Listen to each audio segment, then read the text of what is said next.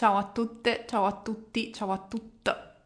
Ben, ben ritrovati, benvenuti a, a questa nuova puntata di Palinsesto Femminista.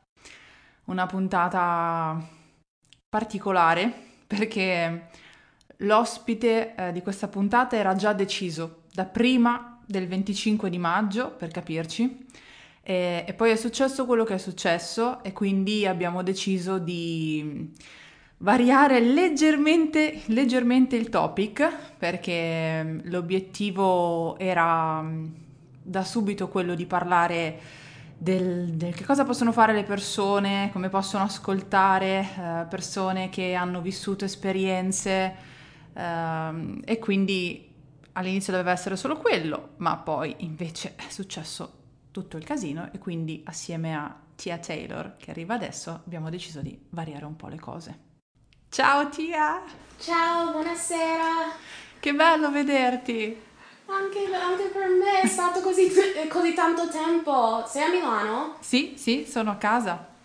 Sono ah, a casa. Ok. Casa che... Magari ci vediamo domenica. Sì, ci vediamo sicuramente domenica. Volevo chiudere proprio parlando della manifestazione, quindi sì, ci vedremo a distanza con le mascherine, yes, ma yes, ci vedremo assolutamente. domenica. Assolutamente.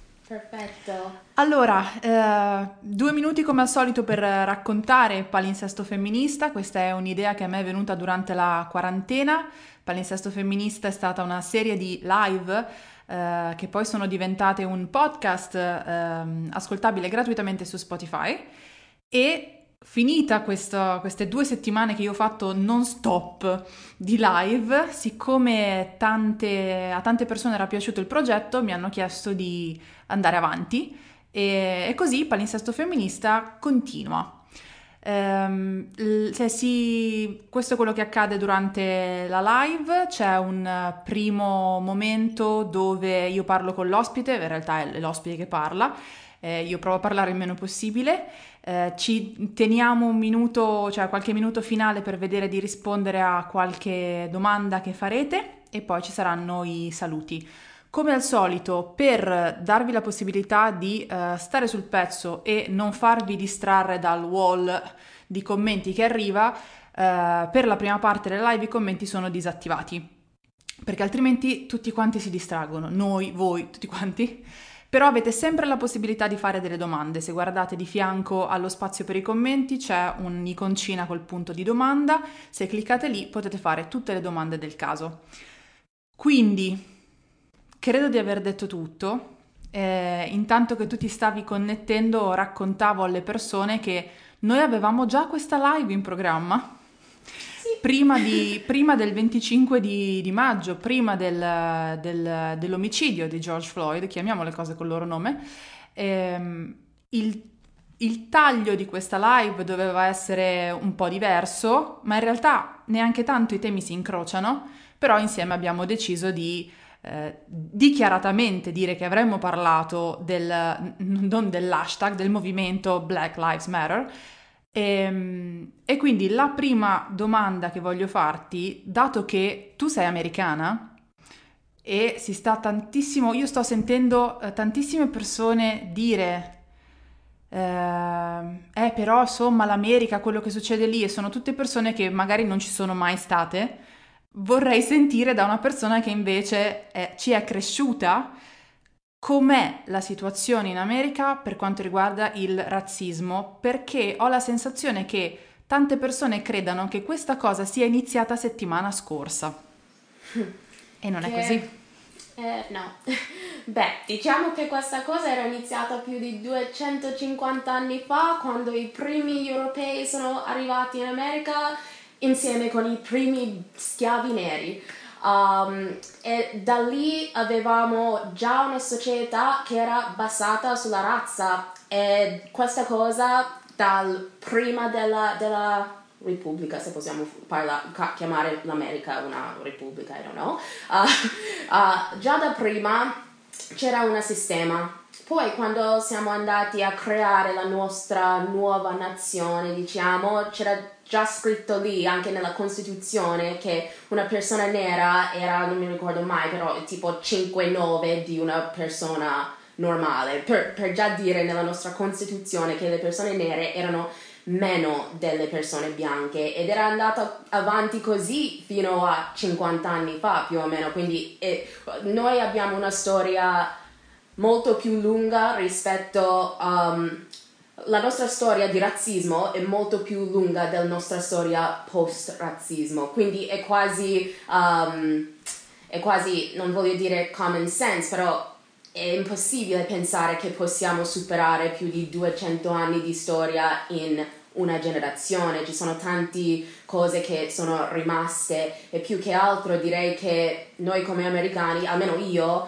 um, avevo imparato come convivere con la situazione. È molto strana perché soprattutto abbiamo diversi livelli ed io come una donna nera, però non solo nera, ma dark skin, io sono tipo dal, al, al più basso de, della società e crescendo con questa, questo fatto, diciamo, io pensavo che era, era, così e basta. Anzi, dato che impariamo a scuola che l'America è così meraviglioso e abbiamo salvato il mondo e bla bla bla, io pensavo che ok, questa è la situazione qua, sicuramente è peggio in qualsiasi altro posto, siamo insegnati a fare così. Ed è, inter- ed interessante perché parlando con i miei amici neri europei, anche loro pensano così, pensano che ok, la situazione è così per noi, però piuttosto stiamo qua perché magari in America si sparano o che ne so, in Africa, non so cosa pensano succede in Africa, guardi in Asia e vedi come sono trattati gli africani in Asia,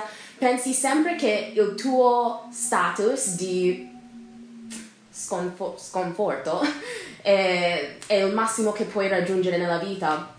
E poi quando sono uscita e ho iniziato a viaggiare e vedere che la realtà non è proprio così e ci sono tanti diversi realtà e ci sono posti dove magari io sono trattata meglio però un'amica nera italiana no. E magari chissà io ho tanti amici neri italiani che vivono in America in Inghilterra e dicono per loro it's top mentre per me in America no. Uh, eh, penso che è molto interessante durante questo movimento che stiamo vivendo più, una sorta di awakening, una sorta di risveglia tramite i neri nel mondo, perché grazie all'internet possiamo vedere che più o meno siamo diversi, però siamo molto simili, a- affrontiamo i problemi, gli stessi problemi, magari con un gusto un po' diverso e stiamo cercando di metterci insieme un po' non so se sono andata troppo via dalla, dal punto, però... No, no, eh. direi che anzi l'incipit su quando è cominciato decisamente fa capire che non è cominciata due settimane fa. Uh, stavo pensando, dato che questa puntata di palinsesto femminista si chiama Black Lives Matter, forse vale la pena dire anche qui una cosa che uh, abbiamo già provato a dire uh, sui social e nella vita, cioè perché Black Lives Matter abbia senso e All Lives Matter no. Mm-hmm.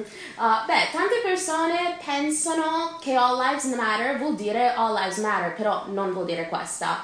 Perché Black Lives Matter non era iniziato con George Floyd, però era iniziato dopo Trayvon Martin, che io mi ricordo perché per me era uno di quei punti nella mia vita che io ho detto che non posso rimanere in America e non tornerei com, com, per come ora non tornerei. Perché quello che era successo c'era un ragazzo al, al, in, all'epoca lui aveva 17 anni e io avevo 16 quindi molto vicino in età.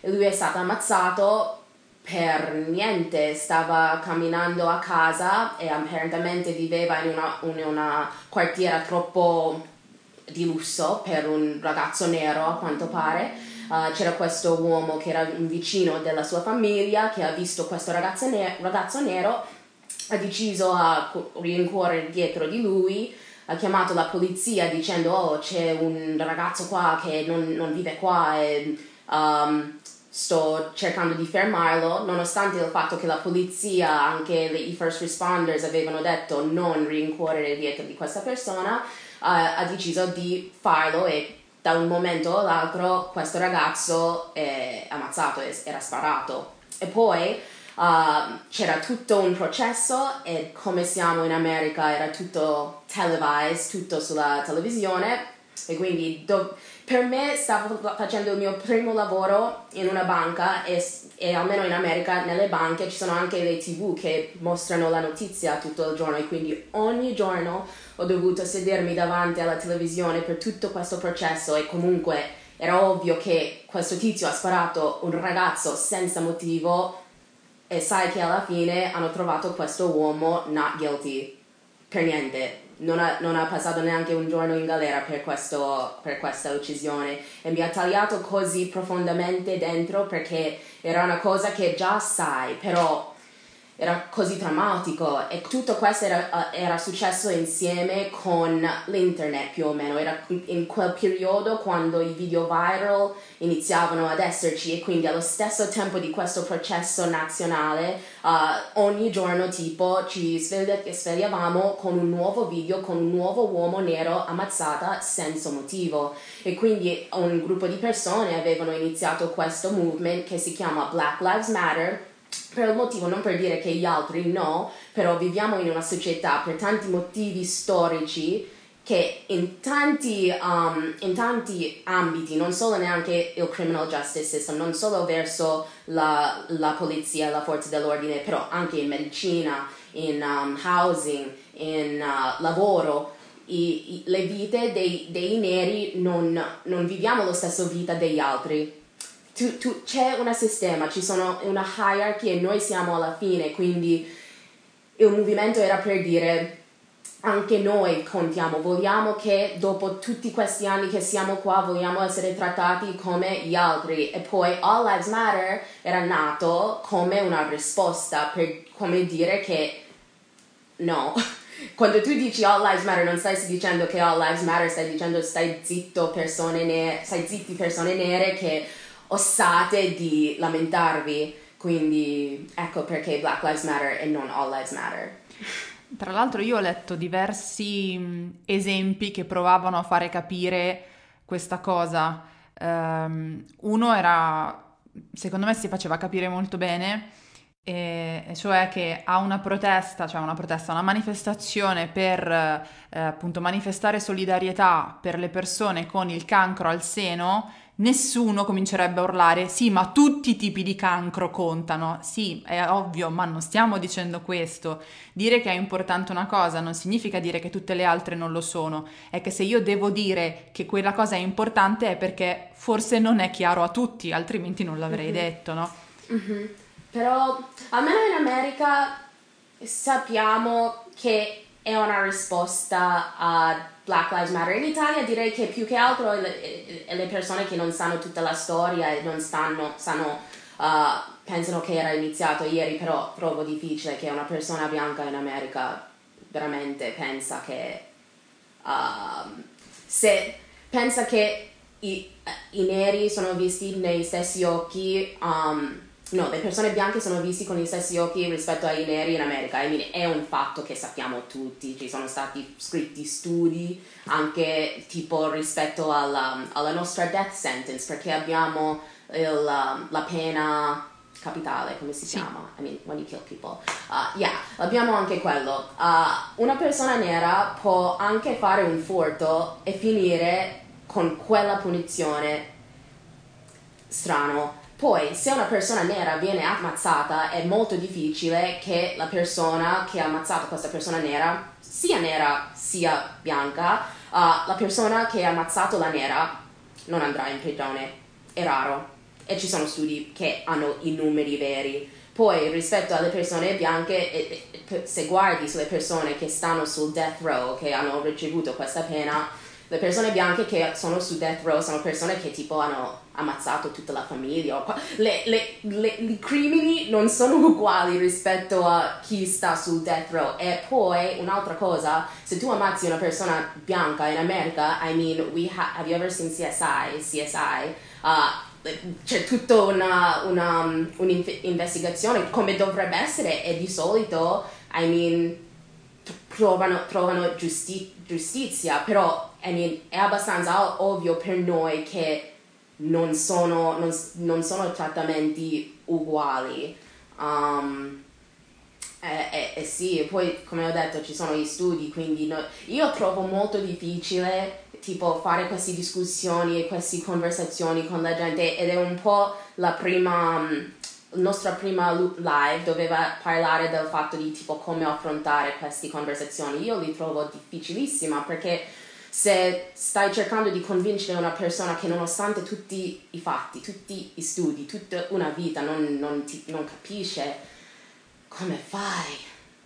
Il problema, il, il problema, è questo, eh, non ci fidiamo dell'esperienza delle, degli altri perché non l'ascoltiamo nemmeno, cioè siamo proprio un passo indietro. Magari prima ascoltassimo e, ehm, e poi dicessimo, mm, però io non so, che comunque non mi sembra una grossa reazione perché io ti sto parlando della mia vita, della mia esperienza, dell'esperienza di quella di persone vicino a me che a loro volta hanno altre persone vicine. Guarda caso, l'esperienza è simile per tutti, tra l'altro in uh, un posto lontano da te, geograficamente, eh, per certi versi culturalmente.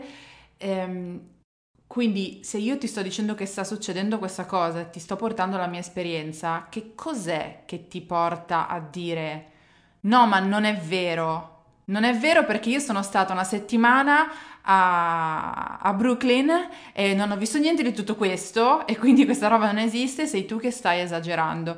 Io delle volte penso che boh, vorrei avere, non, non, lo so, non so se vorrei avere la, la self-confidence di, questa, di queste persone perché mm-hmm. cioè, devi essere veramente convinto del, mm-hmm. del fatto che il tuo sguardo sia oggettivo mm e che tu abbia la verità e che il modo in cui tu stai guardando il mondo sia quello corretto.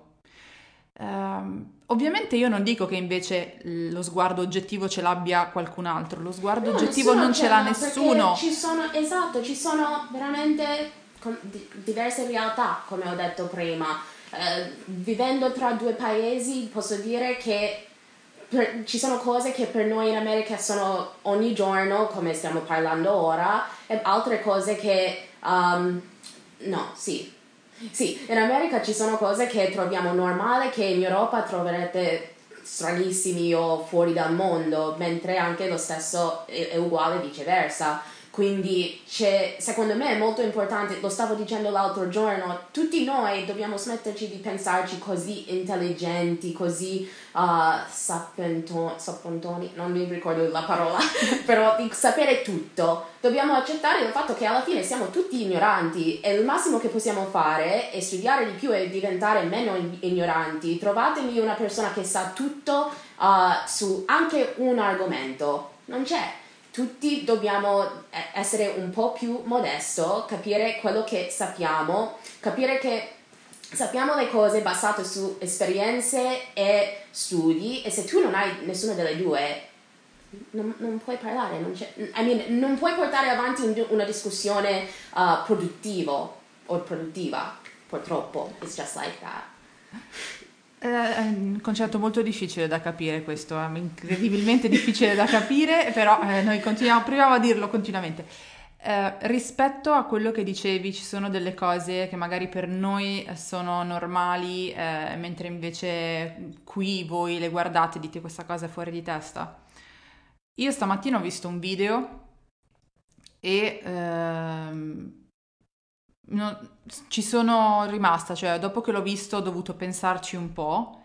E, ehm, era il video di, poi l'ho ripostato, se volete lo trovate nelle storie di Instagram e UniGTV, di questo padre che spiegava ai suoi figli, cioè chiedeva proprio ai figli, ovviamente stiamo parlando di un padre nero e quindi figli neri, e gli diceva, voi sapete che cosa fare se incontrate la polizia? E loro dicevano no, ma erano cioè, ragazzini piccoli e lui diceva non, non va bene che voi non sappiate che cosa fare e quindi ha spiegato ai figli che, che cos'è che va fatto quando incontri un poliziotto e non si è fermato a quello, gli ha spiegato perché.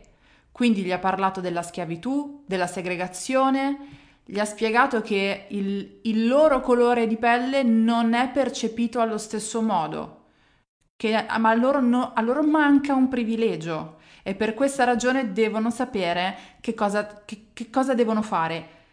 Allora, i, a me sembrava di guardare tipo un film anche molto lontano dalla realtà e in realtà questa non è la prima storia che sento in queste giornate dove ovviamente stanno circolando tanto questi video e la mia domanda, io non, cioè non sono riuscita a non farmi questa domanda, è stata ma dove cazzo ero io? Perché questa è un po' la domanda che mi, che mi sto facendo e spero che tante persone si stiano facendo in queste giornate. Dove cazzo eravamo? Cioè, quanto è, quanto è enorme il privilegio se io posso permettermi di scioccarmi perché vedo un video del genere che magari altre, tantissime altre persone guardano e dicono mm, quindi sì, tipo è la mia vita tutti i giorni, sì, ok, sì, lo so, l'hanno fatto anche a me, hanno fatto lo stesso discorso i miei, quindi sì, dove sta la novità? Cioè, mi rendo conto di che su questo tema, boh, cioè, e dire che io penso di essere di me una persona che si informa, cioè, pe- penso cose positive di me. Eppure, cioè, io sono riuscita a, a, sconvolgermi e quindi poi mi dico, mamma mia, quanto devi avercelo al caldo il culo per poterti fare sconvolgere da questa cosa qua. E quindi, cioè, sono veramente rimasta a pensare a dove eri tu? Cioè, do- dove eri tu prima? Perché è vero che non ho scoperto il 25 di maggio che c'è il razzismo, però dal 25 di maggio ho scoperto un'altra serie di cose e quindi mi chiedo perché non le hai scoperte prima? Perché non ti sei interessata prima? Perché quelle fonti erano su internet anche prima? Che cosa è successo? No? Quindi sono qua con, con, con, con, le mie domande a chiedermi perché non prima, no? Uh-huh. Beh, diciamo che, come dicevo prima, gli unici due modi per capire, capire una cosa è o di studiarlo o di viverlo. Ora, i, anche il mio fidanzato Uh, non penso che abbia mai avuto un amico nero, perché non c'era, uh, magari conosceva qualcuno di Torno, però non aveva un amico nero, sicuramente non, non penso che mai avuto un, un amico gay. Um, era, era il tipico italiano medio Enrico, però vivendo ogni giorno con me, lui, lui, era la prima persona che ho chiamato quando sono stata, quando ho avuto quell'incidente nella metro lui ha visto tutto quello che ho dovuto uh, affrontare. Lui, an- quest'anno era il primo anno che lui veniva con me alla questura per prendere il permesso di soggiorno perché non, non ce ne potevo più. E, però ogni altro anno lui era a casa mentre io mi lamentavo del trattamento, della um- quasi umiliazione di tutto il processo e non penso che capiva finché era andato con me, ha visto com'era la situazione, com'era trattato per- le persone e era così che ora è consapevole delle cose.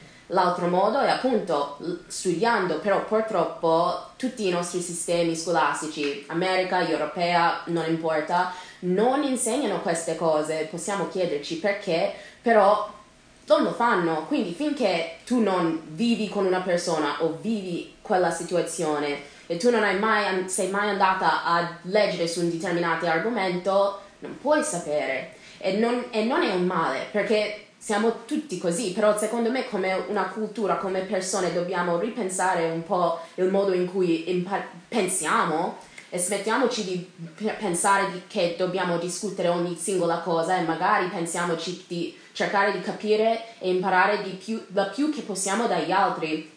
Tipo io non parlo quasi mai sulle questioni um, dell'LGBT+, perché non ho vissuto quella vita, onestamente non ho, non ho letto tanti uh, studi accademici, libri accademici, l'unica cosa che so sono i miei amici e le loro esperienze. E quindi come posso venire ad avere una discussione o pensare di come posso, it's impossible, non, non posso non ho le attrezzature per pensare di essere in quella posizione di discutere. E quindi secondo me dobbiamo fare un paio di passi indietro e invece di cercare sempre di discutere, litigare o provare qualcosa, perché stiamo c- sempre cercando di provare cose, magari ascoltare, impariamo, leggiamo, ascoltiamo e vediamo dove siamo tra un anno, due anni ho sentito tanto parlare ehm, delle modalità utilizzate per, protest- per, le proteste che ci sono state, no? E a parte che ci sono tante cose che non arrivano o che arrivano ma non dai telegiornali, ad esempio eh, il fatto che moltissima violenza non cominci dai manifestanti, ma magari cominci da persone che sono infiltrate, che hanno l'obiettivo di stare lì per creare scompiglio, così poi l'opinione pubblica dice ah guarda quei quattro, quelle quattro bestie che sono lì, che sono violente, eccetera. Questa cosa sembra lontanissima da noi, vorrei sempre ricordare Genova, Genova 2001, la Diaz, per favore ricordiamoci che queste cose ce le abbiamo avute anche noi, per favore i video dei black bloc e dei poliziotti, per favore, non è una novità, ok? Ma a parte questo e il fatto che non arrivino nemmeno tante eh, manifestazioni pacifiche che invece ci sono, perché comunque la maggior parte delle manifestazioni sono pacifiche e cominciano ad essere violente quando, quando, nonostante siano pacifiche, gli arrivano dei proiettili di gomma addosso. Che tra l'altro vorrei ricordare che i proiettili di gomma non sono proiettili di gomma, sono proiettili ricoperti da gomma. È, è diverso. Non è un giocattolo. E, e, e, in più sono usati in un modo um, diverso dalla, dall'intenzione, perché dovrebbero, dovrebbero essere uh, sparati verso il pavimento così ti, um, ti saltano sulle, sulle, gambe che ovviamente fa meno male. Invece in come stanno, us- sono usati finiscono nel mezzo della testa qua che è molto una volta ok due volte ok però più di 4-5 persone che hanno la stessa cosa no qualcosa non mi torna. Um, esatto. e boh non lo so la modalità di manifestare ok, possiamo discutere, però dobbiamo anche ricordarci di quanti diritti che abbiamo che sono avvenuti da proteste 100% pacifiche. I mean, se par- se, anche se parliamo degli Stati Uniti ancora, tante persone stanno citando Martin Luther King e il fatto che lui ha sempre fatto proteste pacifiche. I mean, sono come, come ora, avevano iniziato come pacifiche, sono finiti assolutamente non pacifici e comunque non erano neanche quelli che hanno cambiato le cose negli Stati Uniti. Quando avevano assassina- assassinato Martin Luther King, poi c'era un mese di rioting, come, come si rivolte, dice? Rivolte. Rivolte. Un mese di rivolte ed era, era solo dopo le rivolte, dopo l'assassinazione di Martin Luther King, che hanno deciso di passare la legge che lui voleva passare.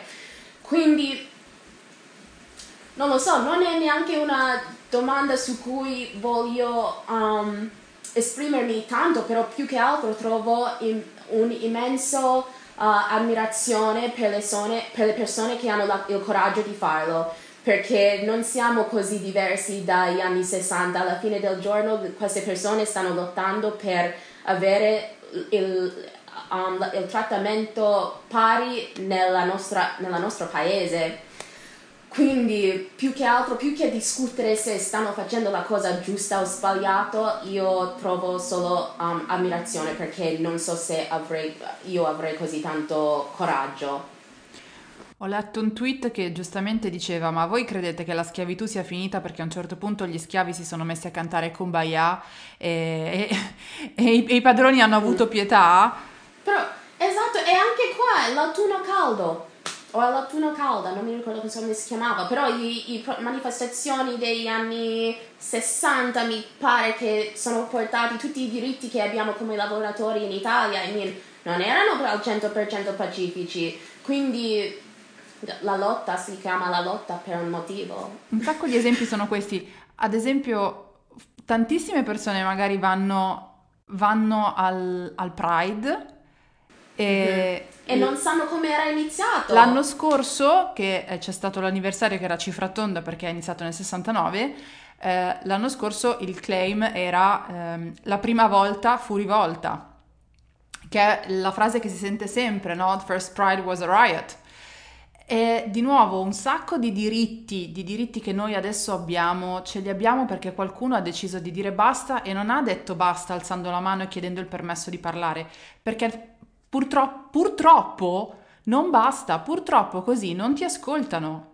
E a un certo punto io mi rendo conto che insomma, la violenza non sia mai giustificabile, in qualche caso trovo che sia comprensibile, che è una cosa diversa, no? Ecco, sì. Ehm, E io non me la sento, sinceramente, non me la sento di dire a, a delle persone che giornalmente rischiano di venire ammazzate solo perché fisicamente sono in un certo modo che però insomma fallo ma fallo piano e se non funziona eh, continuerete a farvi ammazzare. D'altra parte mica possiamo dar fuoco alle cose. Io non me, non me la sento proprio. E soprattutto, soprattutto dato che non sono in quella posizione. Io non, non rischio la vita quando esco di casa. Io non ho no perché anche questo discorso è stato fatto da un sacco di persone bianche che hanno detto ma anche io ho paura della polizia perché so che c'è una violenza all'interno. Sì, ma non, non ti faranno del male perché sei bianco. Cioè questa è una differenza che va proprio capita. Un conto è avere paura dell'istituzione della polizia perché è un'istituzione che ha una matrice che è fortemente violenta, per non dire altro, e quindi puoi fidarti o non fidarti della polizia e uno può dire guarda io non mi fido della polizia, indipendentemente dal mio genere, dal, dal mio colore di pelle, eccetera. Ok, ma un'altra cosa è io sono un target solo per come sono fatto. Cioè sono due cose diverse, quindi siccome io non sono in quella condizione, proprio non me la sento di dire, ma secondo me dovreste manifestare in quest'altro modo. Però poi ci sono anche i, i, ci sono anche i segni che lascia, lascia questa, questo modo di vivere. Perché per esempio io, io, non riesco a guardare negli occhi dei poliziotti quando io par- va, um, cammino per strada. Trovo, nonostante il fatto che so che sono in Italia, so che le cose sono diverse, probabilmente non mi sparanno a casa, non cercheranno di rompermi per niente, però dato che sono cresciuta a 18 anni dove dovevo abituarmi ad essere così e sem- stare sempre più piccola e sempre uh, di non attirare l'attenzione dalla, dalla polizia, io ho ancora questi segni. Una persona bianca, soprattutto qua in Italia, non ha questi segni, quindi non è un discorso valido più che altro. Dato che stiamo parlando del, dell'Italia, ehm, facciamo questo, questo spostamento un sacco di altre persone hanno detto sì, va bene, manifestiamo, diamo la nostra vicinanza. Per fortuna però, insomma, qui non è così. Per fortuna qui il razzismo non c'è.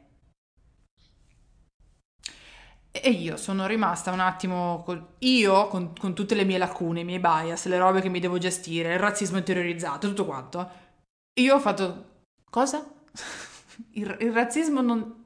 Come il razzismo non c'è in Italia? Di che cosa stiamo parlando, no? Ma ehm, dato che tu hai, hai vissuto entrambe le realtà, perché quanti anni sono che sei qui ormai?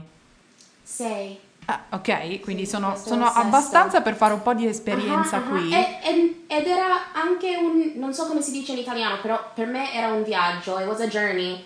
Perché inizialmente, come ho detto, le cose sono diverse in diversi posti, quindi qua sì, ero nera, però esiste il, il privilegio americano. Noi americani non siamo trattati come le altre persone delle, dei altri posti e quindi il fatto che le persone mi mettevano in un certo modo perché ero americana tante cose non notavo all'inizio e quindi anch'io ho detto all'inizio le cose sono diverse qua sicuramente c'è il razzismo però sembra diversa e gli italiani prendono sempre questa cosa della, del fatto che è diverso e magari in quel momento sembra meno, non lo so, ne- non voglio neanche dire grave, a dire ah allora quindi siamo a posto. E per tanti anni era così intorno al mio canale. Io non potevo parlare di um, esperienza di prima persona perché non li ho avuto però dopo che mi sono laureata e ho, sono uscita dalla bolla di una università prestigiosa dove in teoria tutti sono più forward thinking e sono entrata nel mondo reale e ho iniziato a reagire con persone reali, sono anche fatta amicizia con italiani neri, tutto era cambiato e a volte quando mi raccontavano le cose ho detto ma come? E, e poi tu non hai detto niente? E come è possibile? E poi io riferif- riferisco sempre a questa situazione perché veramente mi ha cambiato tutto. Quando ero con la mia amica Macy, che lei è afro-italiana, uh, cresciuta qua, e stavamo parlando e poi questo tizio ha iniziato a dire le verse sotto, sotto, I mean, under his breath.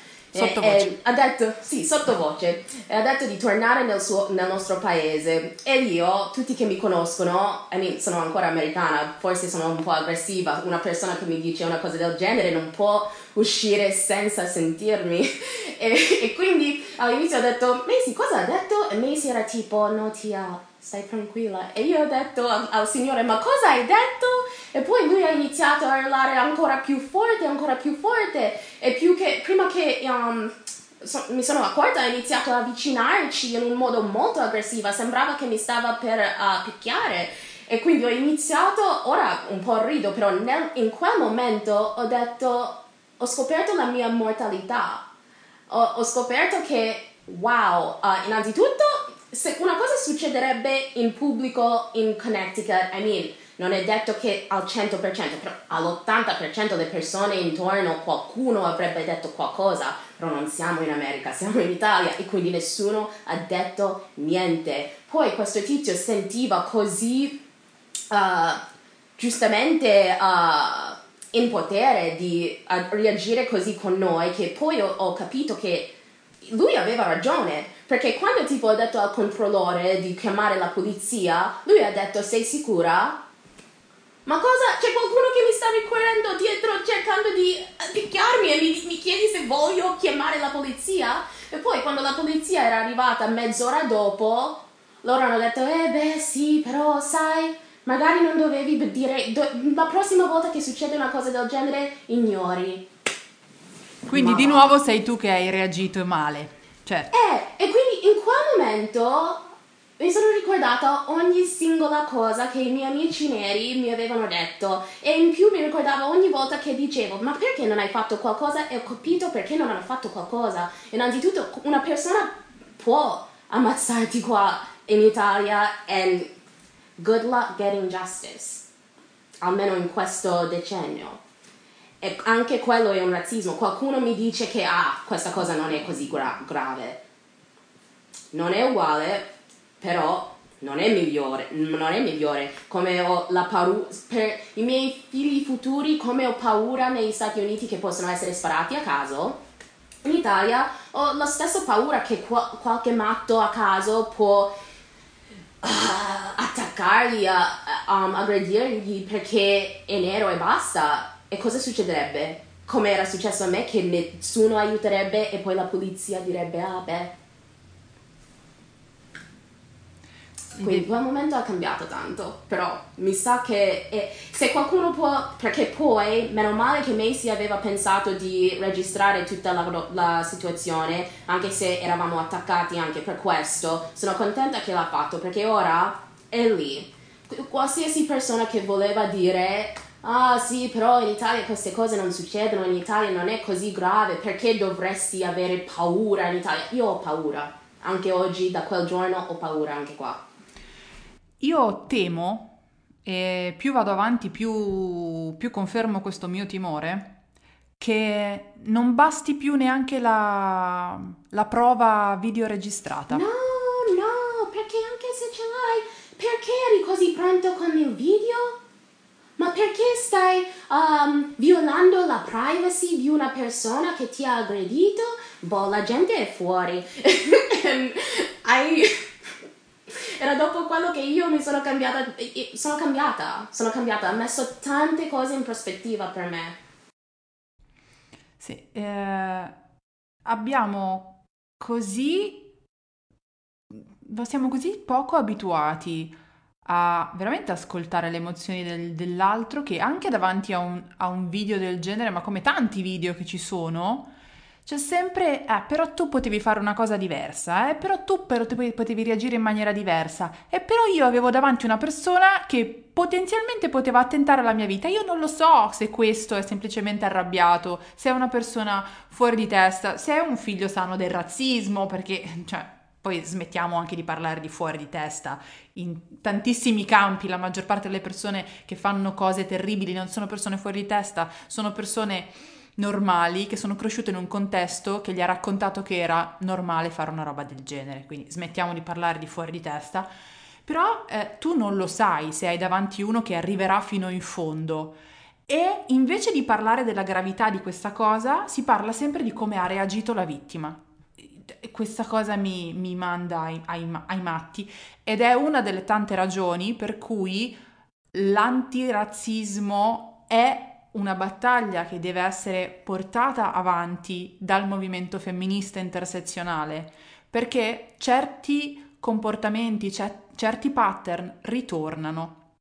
Dire sì. a una persona nera che eh, insomma però è esagerata perché alla fine quello mica ti ha ammazzata, eh, ha la stessa mentalità del dire a una donna che insomma sei esagerata, mica ti ha stuprato in mezzo alla strada, ti ha detto solo che sei buona. E è la stessa cosa anche perché era successo l'altro giorno, c'era questa donna che mi aveva scritta e voleva discutere e io in poche parole non volevo discutere quindi ho detto a lei che aveva ragione. E sono uscita. E poi dopo che non avevo più detto niente lei ha detto ma come, come mi snobbi? Come non mi, non mi, rispondi? E io ho detto personalmente non voglio rispondere. E lei ha detto ma sei, perché sei così aggressiva? E io ho detto ma tu mi chiami aggressiva nello stesso modo che un uomo ti chiamerebbe aggressiva in quanto donna e quando dici una cosa. Non, io non, non, avevo neanche messo un'opinione, non, non, avevo neanche fatto un'affermazione, però dato che non voglio parlare perché sono stufa del mondo, io sono aggressiva. È la stessa cosa. Um, però no, è, di, è difficile, è, a quanto pare è molto difficile capire quello che non vivi, però una cosa che, perché stavo parlando sempre con la mia amica Macy di questa stessa situazione e lei ha detto però nonostante il fatto che prima di quell'incidente non sapevi o non vivevi questa sensazione, almeno avevi l'empatia, almeno avevi l'empatia di ascoltarci sempre, di cercare sempre di proteggerci, di cercare sempre di portarci avanti come una comunità. Ok, non vivevi quello che vivevamo noi, però l'empatia conta tanto e quindi torniamo sempre al discorso di ascoltare perché puoi empatizzare con la persona e quello che stanno dicendo. Ci sono un um, numero infinito di domande, non proprio infinito. ehm, proviamo a leggerne, vediamo quanto tempo abbiamo. Questo è un altro tema che è evergreen. Eh, lo, lo, decido di leggere questa domanda perché spero che tante persone riguardino poi questa live ascoltino il podcast e quindi ehm, sono contenta se proviamo a dare delle informazioni utili in generale. In Italia non è chiara come negli Stati Uniti la violenza della N-word. Come spiegare che non va pronunciata? Io ho un video che ho fatto in italiano su, questa, su questo argomento, però anche lì basta chiedere a... prendi 10 persone nere in Italia, chiedi, oh, a voi, pia- uh, a voi piace essere chiamato... Mm? E se 8 dicono no, è offensivissimo, perché devi continuare a dirlo? I mean, io uso sempre l'esempio, essendo straniera, usa, uso sempre l'esempio delle bestemmie, anche se non è neanche un uguale con paragone. Um, per me le bestemmie non hanno nessun senso, like, non hanno nessun peso, non, anzi mi, mi, suonano anche un po', fanno ridere quando li sento, perché non mi appartiene. Però, dato che porto rispetto alla cultura italiana, dato che so che c'è tanta gente che trovano le bestemmie offensive, non è che vado in giro a dirgli a quanto... No, è, un, è, una questione di rispetto, è una questione di disciplina, è, ehm, è una questione di ascoltare, perché magari se non, ave, non, avevo chiesto ad altri italiani non saprei neanche che un sacco di italiani trovano ancora oggi le bestemmie offensive. Secondo me c'è. Uh, mi, ho, mi, sono interrogata tanto su questa questione della N-word e di come non venga tipo mai censurata nei titoli di giornale o tipo X Factor. Mi ricordo quando avevano fatto una, una canzone dove ogni due per tre c'era e la tipa la cantava senza alcun problema. Ecco, vorrei focalizzarmi su questo. La tipa la cantava senza alcun problema. Non è successo niente alla tizia non ha perso nessun tipo di lavoro dopo aver fatto questa cosa, perché quello che voglio capire, cioè voglio che si capisca è che non è che, ecco, non posso dire quella parola e quindi la mia libertà viene meno. No, perché in realtà tu sei liberissimo di dirla e non ti succede niente. Non è una questione che è un attentato alla tua libertà, perché se tu la dici ti assicuro che non ti succede niente. Quindi non è che io non la dico perché ho paura delle ripercussioni, non la dico per una questione di rispetto e ascolto nei confronti dell'altro, non perché ho paura che, eh, se per caso la dico poi chissà cosa succede. Spoiler, niente. Non succede niente a te bianco che la dici, perché? Perché hai un privilegio. Il privilegio è che non ti succede niente. Quindi non è che in dobbiamo Italia. prendere questo... Sì, in... sì, in Italia, in Italia. Provate a dire negli Stati Uniti. in Italia, in Italia. Però non è che non mm, stiamo dicendo non, non, dire quella parola perché altrimenti vengo a prenderti a casa con il mandato. Non, non dire quella parola perché ti stiamo chiedendo di non farlo. Io ho letto un mimo che faceva ridere, però è vero. Se le persone um, lottar- lottarebbero per, per, per, i diritti dei neri come lottano per il diritto di dire la N-word, sarebbe bello. Esatto. Um, Domanda. Uh, tanti hanno fatto questa domanda. Cosa, cosa, ne pensi dei poliziotti che marciano con i manifestanti? Perché ho letto molte critiche a riguardo. Oppure, che cosa ne pensi dei poliziotti che si inginocchiano per schierarsi dalla parte di chi manifesta?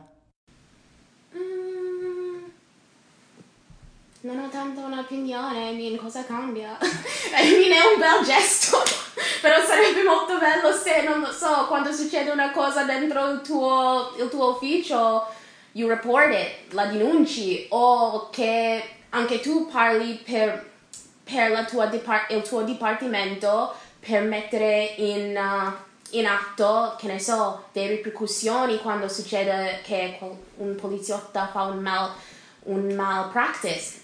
Perché la cosa è, un dottore o un medico può andare in prigione per aver fatto un malpractice nella sala operatoria però un poliziotto a, quanto pare può ammazzare quanta gente vuole e non, ricor- non, correrebbe, non correrebbe mai nessuna, nessuna punishment, che non ha senso. Quindi grazie mille per uh, manifestare con noi, però finché qualcosa cambia, niente cambia.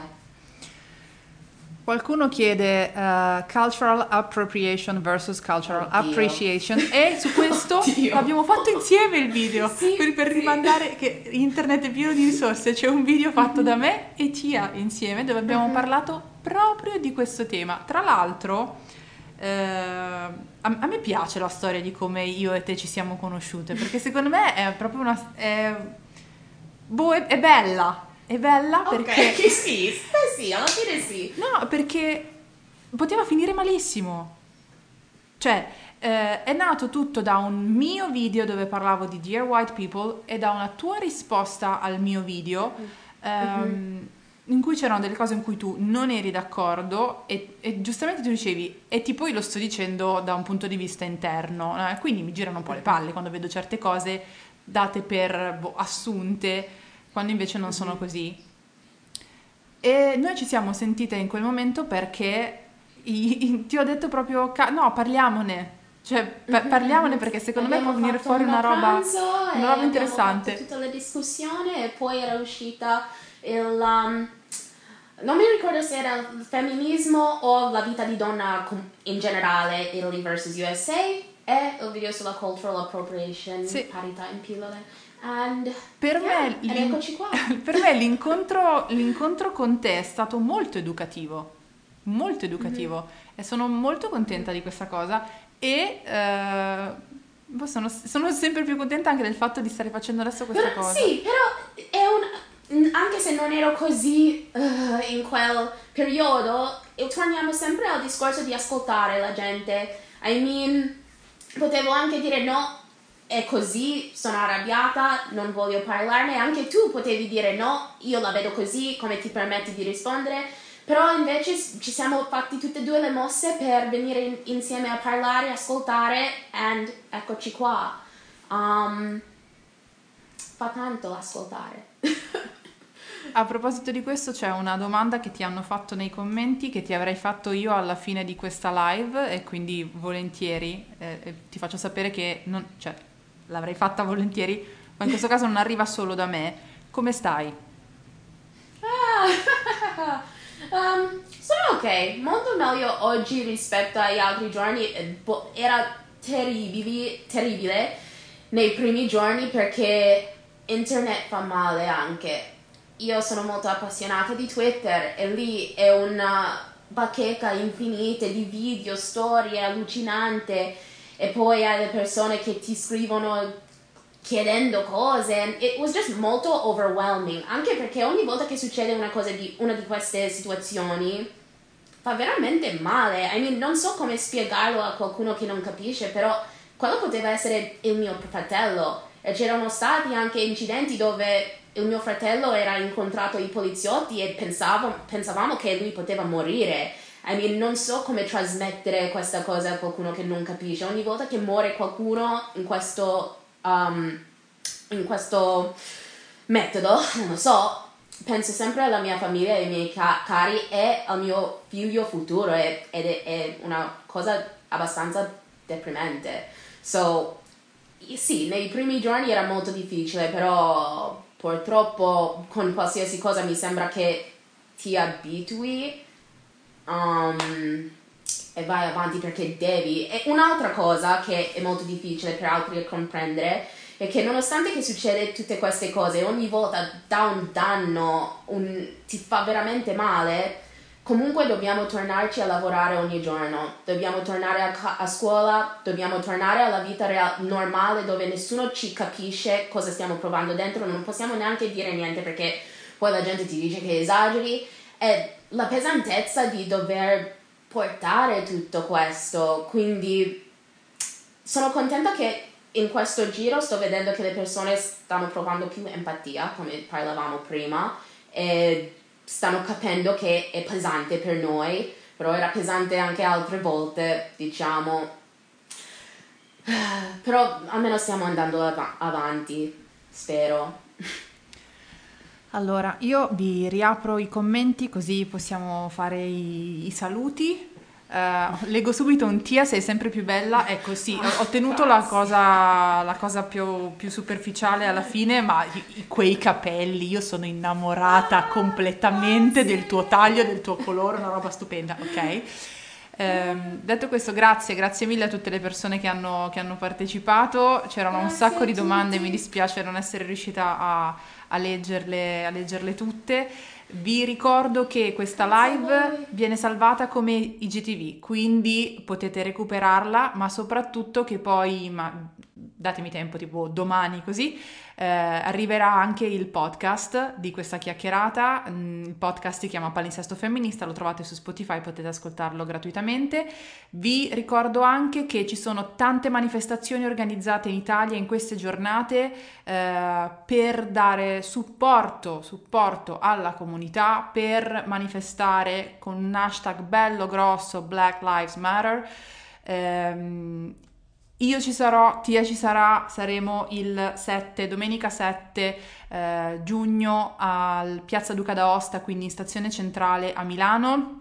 Venite, così ci salutiamo, venite con la mascherina, venite, fate il distanziamento sociale, venite, non fate casino, però venite perché c'è bisogno di portare questa cosa anche offline. Va benissimo fare informazione online, va benissimo ehm, spread the word, però bisogna anche stare con il corpo. La, manifestio- la manifestazione è fatta anche di, di corpo, il femminismo è fatto di corpo e siccome il femminismo intersezionale è una questione che deve, deve occuparsi di razzismo perché è un problema, ma non un problema di quelli che è un problemino, no, muore la gente, ok?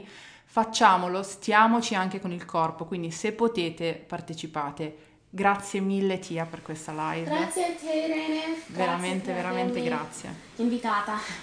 Ciao, Speriamo ciao. di rifarla. Grazie mille a tutti voi e a yes, tutte voi. Yes, assolutamente. Ciao ciao. Ciao.